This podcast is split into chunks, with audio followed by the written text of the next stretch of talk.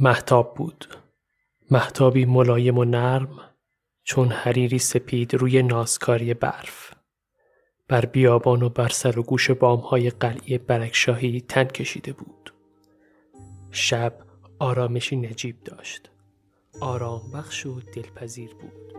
چنان که گویی بدی و زشتی را جواب گفته است.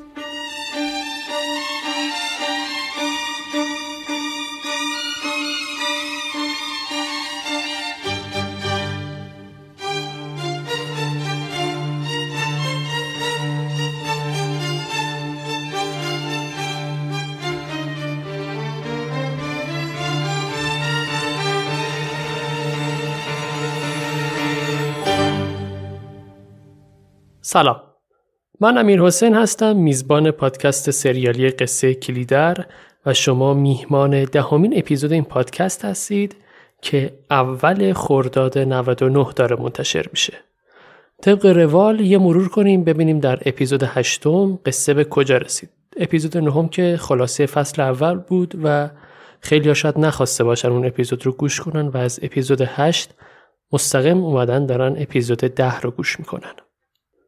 تو اپیزود هشت اول اومدیم کاراکتر لالا رو معرفی کردیم که زندایی قدیر میشه و گفتیم قدیر و لالا رابطه نامشروع داشتن با هم و بعد از اون قضیه لالا شد زن چوپان بابگلی بندار بعد گفتیم نادلی چارگوشلی اومد به قلعه چمن و با قدیر آشنا شدن و بعدش گفتیم ستایی با شیدا برنامه عرخوری داشتن.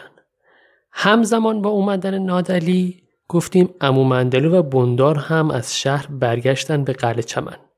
امو مندلو اومده بود پسرش موسا رو ببینه و گفت که می‌خواد براش زن بگیره. اما موسا تمایلی نشون نداد و گفت که ازدواج باعث میشه دستش بمونه زیر ساتور بابقلی بندار. از اون طرف گفتیم بوندار یه برنامه روزخانی را انداخت تا به مردم گفته باشه که رسما کت خدای قلعه چمن شده و حکم فرمانداری داره و اشاره کردیم که همزمان با این مراسم شیدا قصد داشت تو کارگاه قالیبافی به شیرو زن ماه درویش تعرض کنه که خب نشد. همزمان با این قضایا رفتیم سر وقت چادرهای کل میشیم. گفتیم دو تا مأمور امنیه نیمه شب زمستون اومدن پیش چادرها و از زنها خواستن که بهشون جا و غذا بدن. بعد که گل محمد خانم اومدن به چادرها مأمور امنیه گفتن که فردا گل محمد رو برای پرداخت مالیات با خودشون می‌برن به شهر. گل محمد هم چون احتمال می‌داد به خاطر قائله چارگوشلی ممکن پاشگیر باشه با خانمو برنامه چیدن و مأمورای امنیه رو خفگیر کردن و بردن پیش چاهای زغال امومندلو و بعد تیر خلاص بهشون زدند و جنازه ها رو انداختن داخل چاه زغال. بریم سراغ ادامه قصه. قصه کلیدر قسمت دهم.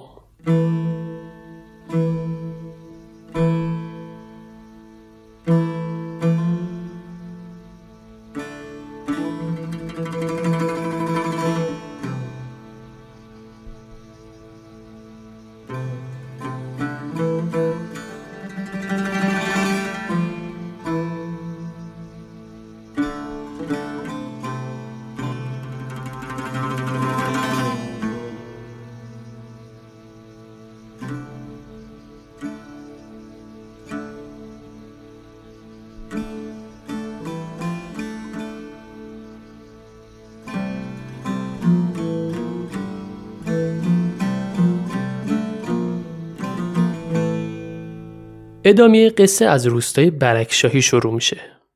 نادلی چارگوشلی بعد از اینکه اون برنامه روزخانی تو قلعه چمن تموم شد و اینها یه روز تصمیم می‌گیره یه سر بزنه به روستای برکشاهی. قبل از نیمه شب می‌رسه به روستا.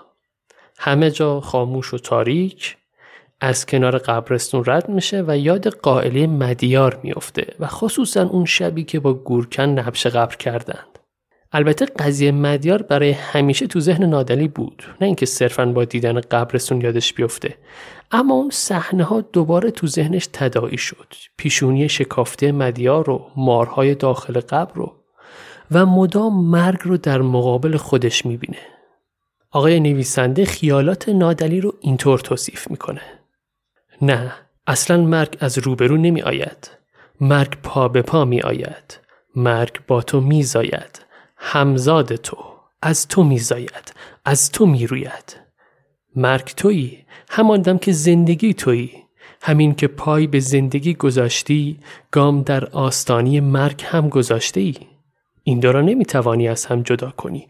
با همند اصلا یکی هستند. مرگ و تو تو و مرگ. اگر بخوای از مرگ بگریزی به زندگانی باید پا نگذاری. کاش می‌شد مرگ را زیر پاهایت له کنی. نادلی بعدش میره به خونه گورکن. گورکنی که دیگه بعد از اون قائله بچه هاش یتیم شدن و توی خونه تنگ و کوچیک و بدون در حتی زندگی می‌کنن. گورکن یادمونه دیگه مار نیشش زد. نادلی زیاد خونه گورکن نمیمونه و نمی‌خواد یتیم نوازی کنه. خودش هم حتی معرفی نمی‌کنه و یه کیسه آرد می‌ذاره پشت در و سوار اسبش میشه و میره به چارگوشلی اما اینو گوشه ذهنش داشته که وقتی آبا از آسیاب افتاد پسر ارشد گورکن رو برای گدگی بیاره خونه خودش. نیمه شب نادلی می‌رسه به چارگوشلی. میره خونه خسته و کوفته. بدون اینکه حرفی با مادرش بزنه می‌گیره میخوابه. بعد از اون قائل چارگوشلی نادلی روحیاتش خیلی عوض میشه. خیلی تو خودش بوده با کسی حرف نمی‌زده. به نماز و دعا رو میاره حتی ظاهرش هم ورچلوسیده میشه به قول آقای نویسنده لبهایش بیش از همیشه به هم چسبیده و قفل بودند سینهش کمی فرو نشسته بود استخوانهای کتفش بیرون زده و گردی سر شانه هایش برآمده تر شده بودند گوشت گردنش لغ شده و رگهای بیخ گوشهایش میخ و کشیده می بودند و آرواره هایش از زیر پوست بیرون زده بود. نادلی صبح زود برای نماز بیدار میشه. بعد از نماز میاد به اسبش جو بده می‌بینه از غذا یه مردی رو کیسه های گندم کنار حیات خوابیده. به ماه سلطان مادرش میگه چرا نگفتی مهمون داریم؟ مادرش میگه والا از طرف آقای آلاجاقی اومده و از دیشب منتظر تو بوده. کی بوده این مهمون ناخونده؟ قدیر کربلایی خدا داد.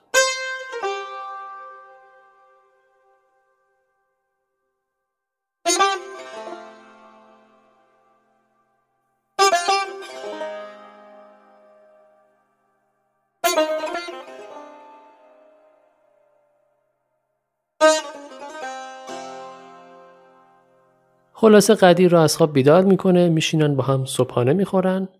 نادلی میگه خوب کردی اومدی اینجا. بالاخره من باید از خجالت در می اومدم یادمونه دیگه قدیر نادلی رو برد خونشون رو با شیدا ستایی وسط عرقخوری را انداختن. قدیر میگه والا از آلاجاقی خبر آوردم برات. می‌خواد که بری ببینیش.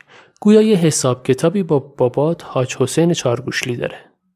مشغول صحبت بودن که گنگو چوپان نادلی از راه می‌رسه. دو تا لاشه میش هم با خودش آورده. نادلی مات و مبهود می‌پرسه قضیه چیه؟ این بچه رو کی کشته؟ گونگو با همون لکنت زبونی که داشته با شرمزدگی توضیح میده با اینکه خودش و رفیقش هوای چپ و راست گله رو داشتن اما گرگا از پشت حمله می‌کنن به گله. سگ گله هم تا میاد بره سراغ گرگا گرگا گلوی دوتا میش رو جر میدن. نادلی که کارت بزنی خونش در نمیاد شپلق دو تا سیلی محکم به چپ و راست گنگو می‌زنه. یکم بعد و بیرا بارش می‌کنه و بعدش هم با قدیر آماده میشن که برن سمت قلعه چمن پیش آقای آلاجاقی. نادلی به گنگو هم سفارش می‌کنه که هر کدوم از گوسفندا رو دو شقه کنه یه شقه رو برای خودش برداره یه شقه هم بده به ماه سلطان. اون دوتا شقه دیگه هم بین مردم روستا تقسیم کنن. و خلاصه صبح زود حرکت می‌کنن به سمت قلعه چمن. در طی مسیر کم کم آفتاب بالا میاد و پرتوهای نور خورشید وقتی میتابن به دل دشت پوشیده از برف صحنه جالبی به وجود میاره که آقای دولت آبادی اینطور توصیف می‌کنه. تابش آفتاب بر سینه سپید برف نرمه های نور پاش خورده و درخشان باز میتابد و در آینه چشم ها به هم در میشکند. چشم ها از شکستن نور در خود خسته می‌شوند پلک ها دزدانه به هم می روند. نگاه از برف آفتاب می رمد و در آبی یک دست آسمان رها می شود. رها و هماغوشی برف آفتاب به هم وامی هلد. بگذارشان با هم، بگذارشان از هم بچشند، تنهاشان ارزانی هم، آفتاب پایانه زمستان.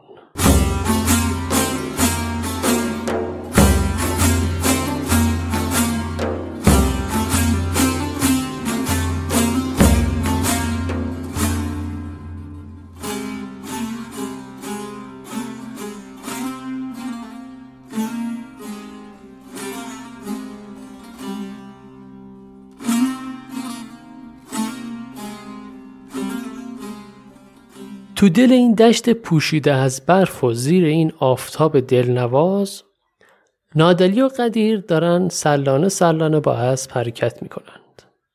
نادلی به قدیر کنایه می‌زنه که چرا همچین ناشیانه میتازونه. قدیر میگه والا خیلی وقت اسب سوار نشدم.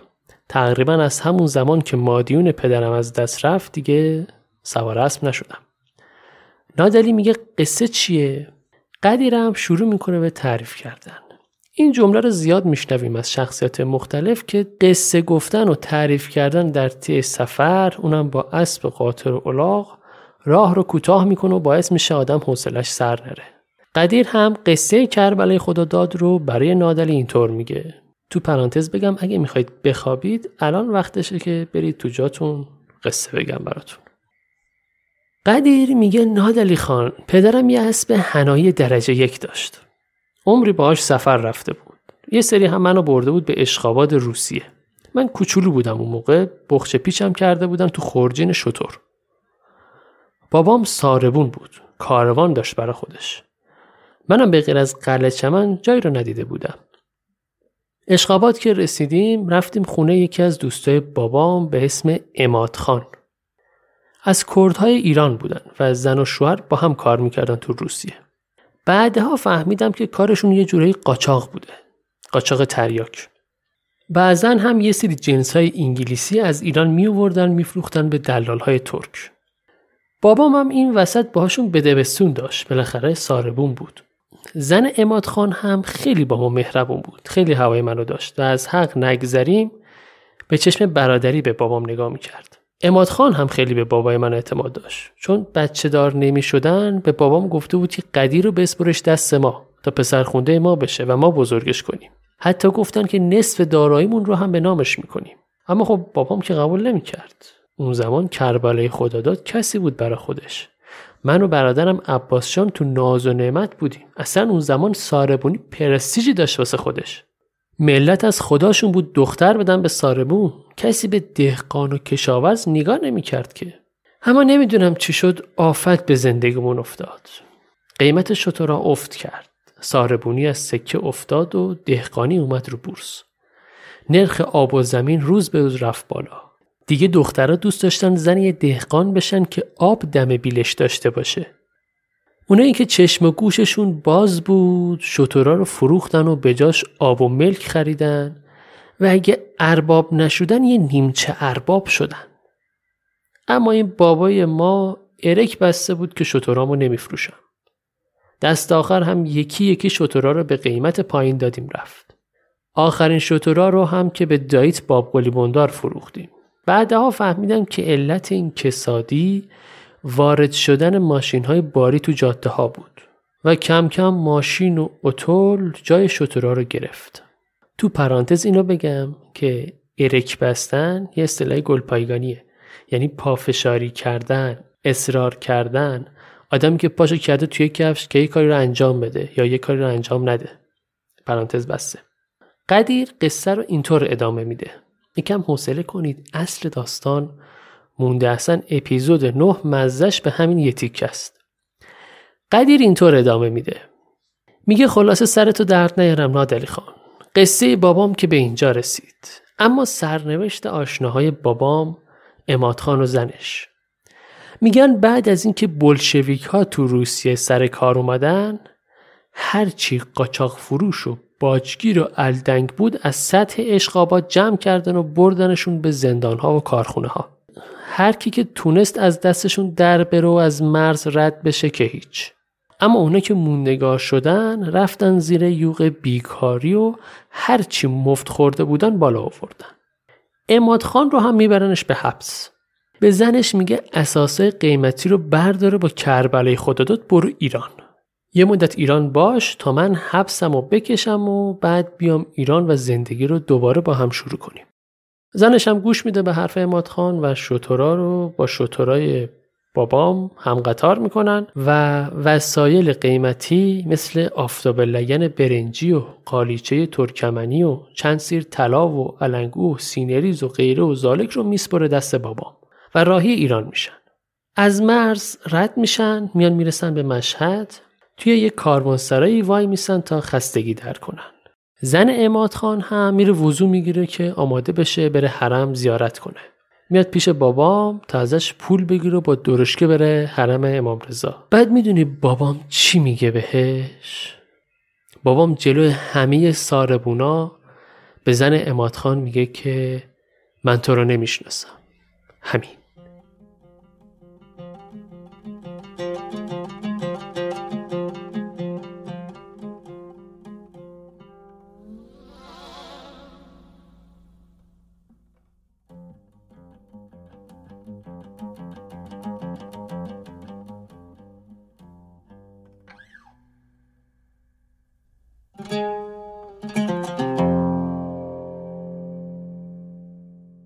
تو اپیزود قبلی وقتی گفتم قدیر کم محلی کرد به باباش تا کربلی خدا داد خودشو خراب کنه دلم به حال این پیرمرد بیچاره سوخت اما الان می‌بینم چه بیشرفی بوده تو پرانتز اینم بگم که منظور از بلشویک های روسیه شاخه ای از حزب سوسیال دموکرات روسیه بودن که انقلاب کبیر روسیه رو رقم زدن و بعدها به رهبری لنین حزب کمونیستی شوروی رو تشکیل دادن. این واقعه مربوط میشه به سالهای 1917 تا 1922 میلادی که تقریبا مصادف با سالهای 1296 تا 1301 شمسی میشه. یعنی وقتی که قدیر کوچیک بوده. یادمونه دیگه تو اپیزود اول گفتیم که داستان کلیدن مربوط به دهه 20 شمسی میشه حدود 1324 و اینها. قدیرم 27 ساله می‌زنه دیگه با این اصاف برگردیم به قصه نادلی به قدیر میگه خب بعدش اون زن بیچاره امادخان چیکار کرد؟ قدیر میگه والا میگن بعدش چشاش گرد شد و زبونش بند اومد. خودش پیاده میره سمت حرم. بعدها ساربونا دیده بودن که تو شیریکش خونه های کوچه پس کوچه های سیاوون یکی از محله های مشد قلیون چاخکن شده. نادلی میگه والا کافر با کافر این کارو نمی‌کنه. بابا چجوری از گلوش پایین رفت؟ قدیر میگه تا اون قرون آخرش خورد یه آبم روش. اصلا به دلگرمی همین طلاها بود که نرفت آب و زمین بخره. کافر شاید با کافر این کارا نکنه. اما من دیدم که مسلمون با مسلمون این کارو کرد. اما قدیر بقیه قصه رو نگفت دیگه. نمی‌خواست بیشتر از این سفره دلشو باز کنه جلوی نادلی. دل آدم در گشادی کاروانسرا که نباید باشد. لذا قدیر نگفت که عباس جان زن اماد خان را هر چند وقت یه بار می‌بینه تو مشهد. نگفت که زن اماد خان برای عباس جان زن سیغهی جور می‌کنه و پول می‌گیره. اصلا پولایی که عباس جان از باباش کربلای خدا داد تیغ می‌زنه ردش می‌رسه به خونه زن اماد خان. به تعبیری زن اماد خان آسیاب سکه های عباس جانه. زن امادخان حتی به عباس جان جا داده بود و در تمامی این سالها به نوعی مادری کرده بود براش. ولی قدیر دیگه این چیزها رو برای نادلی نگفت. خلاصه نادلی به قدیر میگه والا غیرتا آلاجاقی برای چی می‌خواد منو ببینه؟ مرد و مردونه بگو. قدیر میگه ببین برادر من آب و زمین تو دو دستی بچسب.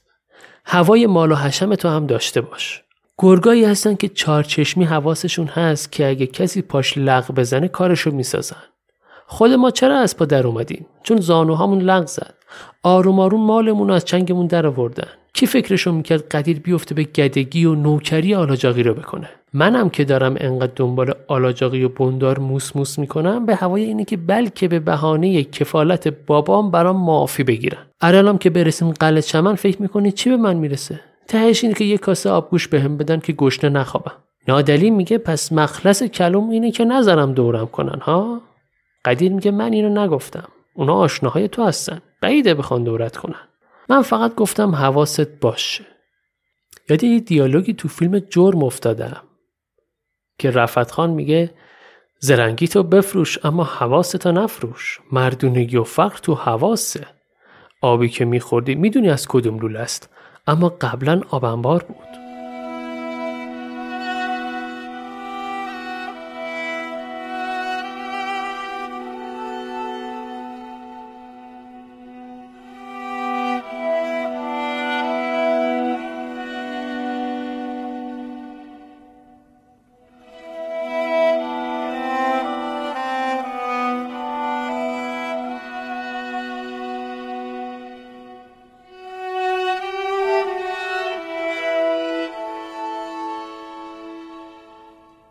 در ادامه مسیر برکشاهی به قلعه چمن نادلی و قدیر سر راهشون میرن به سلطان آباد و تو کاروان سرای خالص سکینه وای میسن تا یه چایی بخورن و یکم استراحت کنن.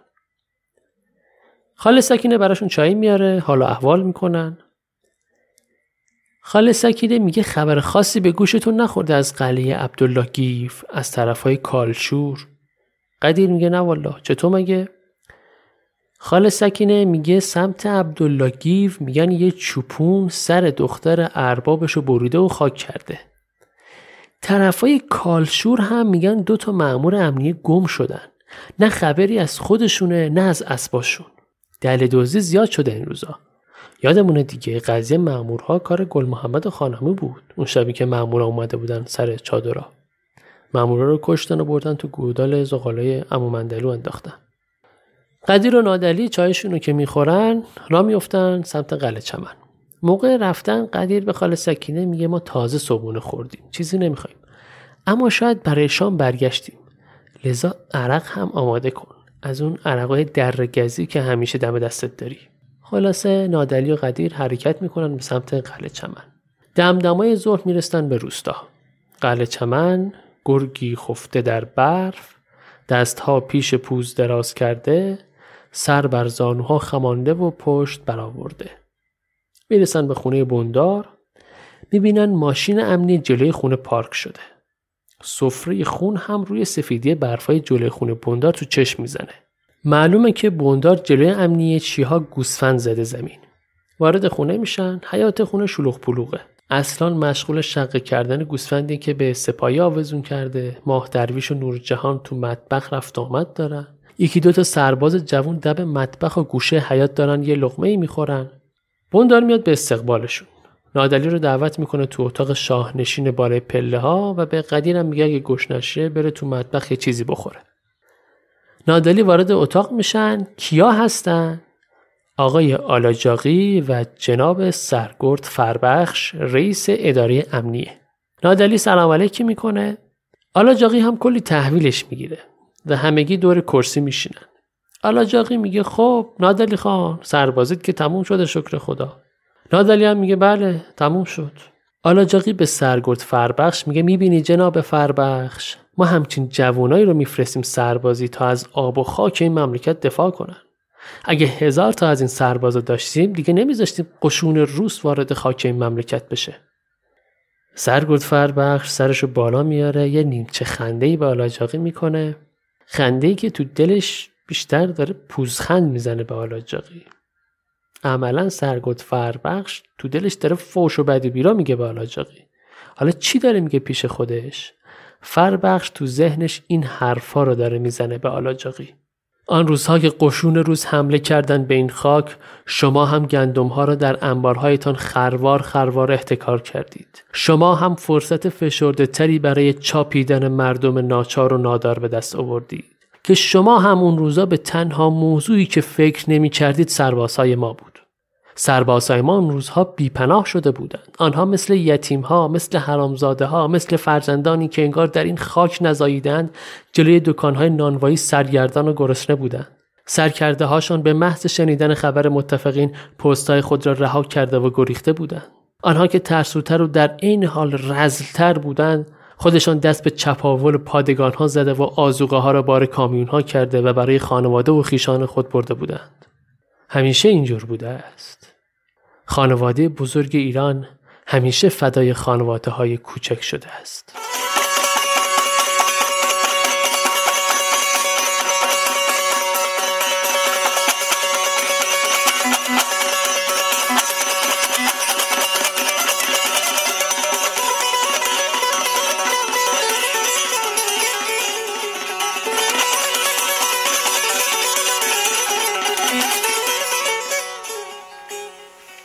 خلاصه سرگرد فربخش دل پری از ارباب جماعت داشت.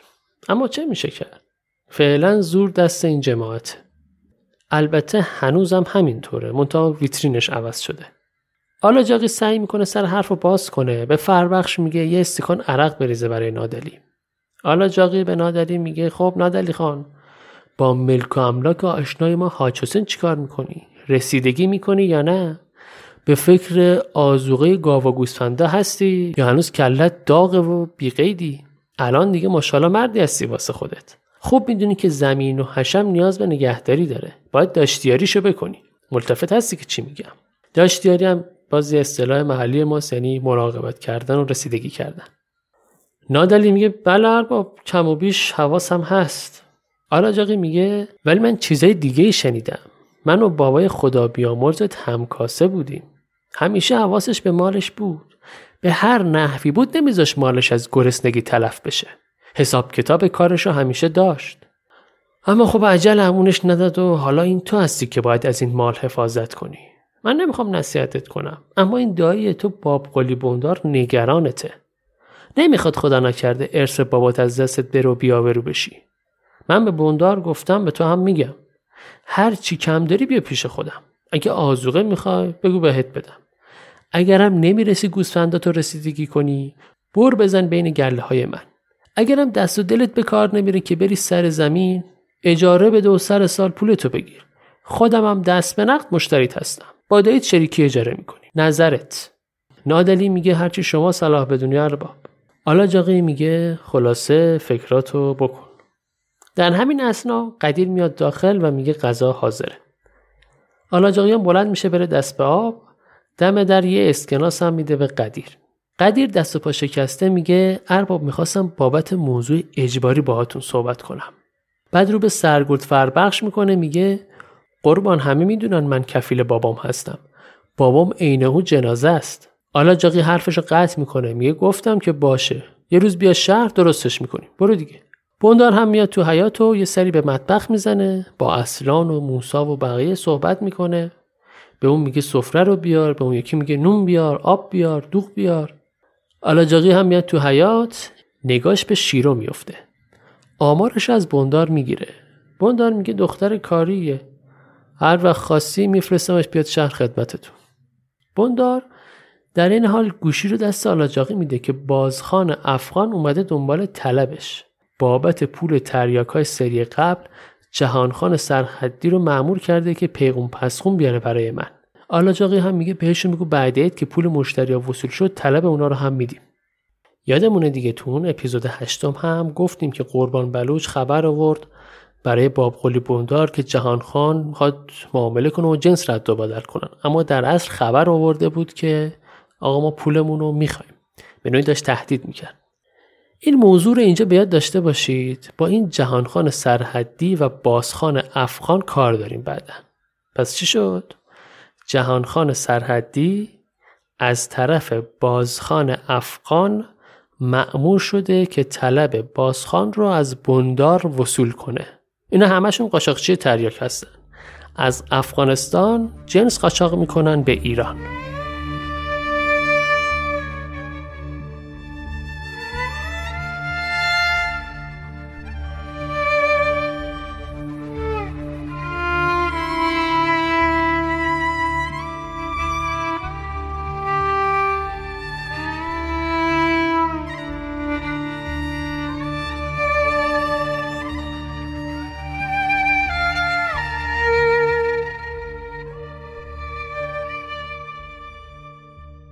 وقت نهار میشه بزرگون تو اتاق بالا خونه مشغول بودن و قدیر و ماه درویش و اصلان هم تو مطبخ پای دیگه غذا نشستن به غذا خوردن.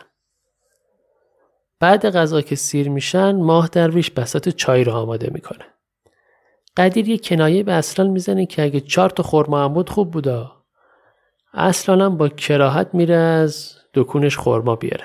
تو این فاصله قدیر به ماه درویش میگه این اصلان از ان خشک شیره هم خسیستره. یه خورما رو زورش میاد بره بیاره. قدیر سراغ شیدا رو می‌گیره از ماه درویش. درویش میگه والا رفیق جونجونی توه از من می‌پرسی؟ قدیر میگه آخه آخرین بار که دیدمش از زیر کرسی خونه تو راضی بود. اونم با شیره تخم مرغ و روغن زرد و اینا. احتمالا هم بعد از همون قضیه هم بوندار سنگلابش کرد و با شطور فرستادش پی هیزم کشی. یادمونه دیگه گفتیم قدیر و شیدا وقتی ماه درویش خونه نبود می‌رفتن خونه پیش شیرو. درویش هم یه بار تبر برداشت و رفت تو گلخان حمام مس کرد و قدیر و شیدا رو تهدید کرد. الانم قدیر اشاره به همون قصه داره. ماه درویش میگه آخه قدی تو چه بخل و قرضی به من داری که هی نیشو کنایه می‌زنی یا درش بارم می‌کنی؟ قدیر میگه درش کدومه برادر من؟ مگه اون موقع که تو اومدی با زبون چرب و نرم شطورای بابای منو از چنگش درآوردی؟ من حرف درش به تو زدم. نزدم که. چون می‌دونستم به هر حال تو هم نوکر خونه باب قلی داری.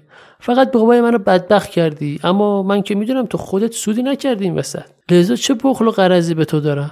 اما تو عالم دوستی می‌خوام یه نصیحتی بهت بکنم. من با این مردم قلعه چمن بزرگ شدم. از ته و بالای اینا خوب سر در میارم. همین شیدا رفیق منه. خیلی هم بهتر از داداشش اصلانه.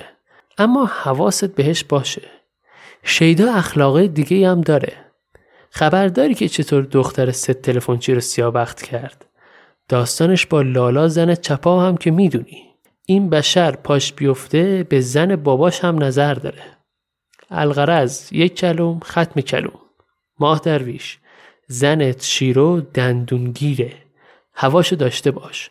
تو این قله چمن تا آدم دور خودش به چرخه می‌بینی کلاه قصاقی چپوندن به سرش. ماه درویش یه آهی می‌کشه. یه قدیری سیگار به من تعارف کردی صد تا نیشتر به قلبم می‌زنی. تو دیگه فلفل رو زخمم نپاش. من دیگه تو این قله چمن سنگ رو یخ شدم. قدیر یکم دلش به حال درویش میسوزه. میگه از من ناراحت نشو برادر. من واسه خودت میگم. تو میگه از دار دنیا چی داری؟ فقط همین شیرو رو داری.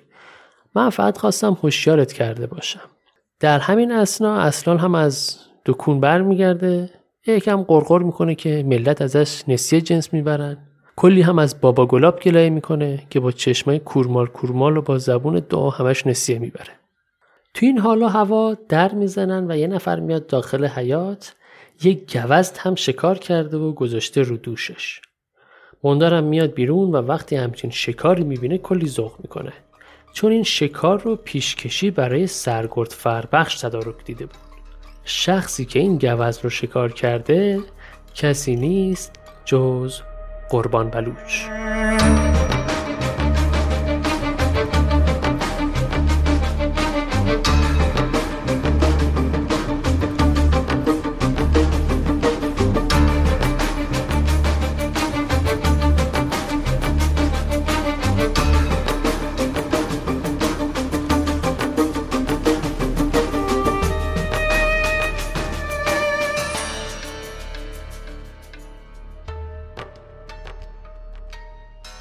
دهمین قسمت از پادکست سریالی قصه کلیدر هم شنیدید که توسط من امیر حسین امیدیفر تهیه میشه.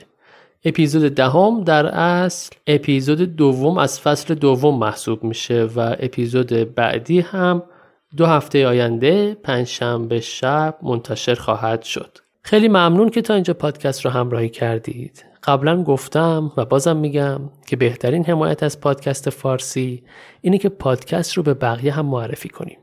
نه فقط پادکست قصه کلیدر هر پادکستی رو که میشنوید و دوستش دارید به طرق مختلف معرفی کنید قصه کلیدر رو در شبکه های اجتماعی به آدرس at sign کلیدر پادکست می‌تونید دنبال کنید و در اپلیکیشن های Castbox، Google Podcasts، Apple Podcasts و Anchor هم می‌تونید بشنوید و همینطور روی اپ های فارسی مثل ناملیک و شنوتو و نوار. از طریق ایمیل کلی در استوری هم می‌تونید هر نظر و انتقاد و پیشنهادی که دارید با من در میون بذارید. سپاس که منو میشنوید. نوش گوشتون.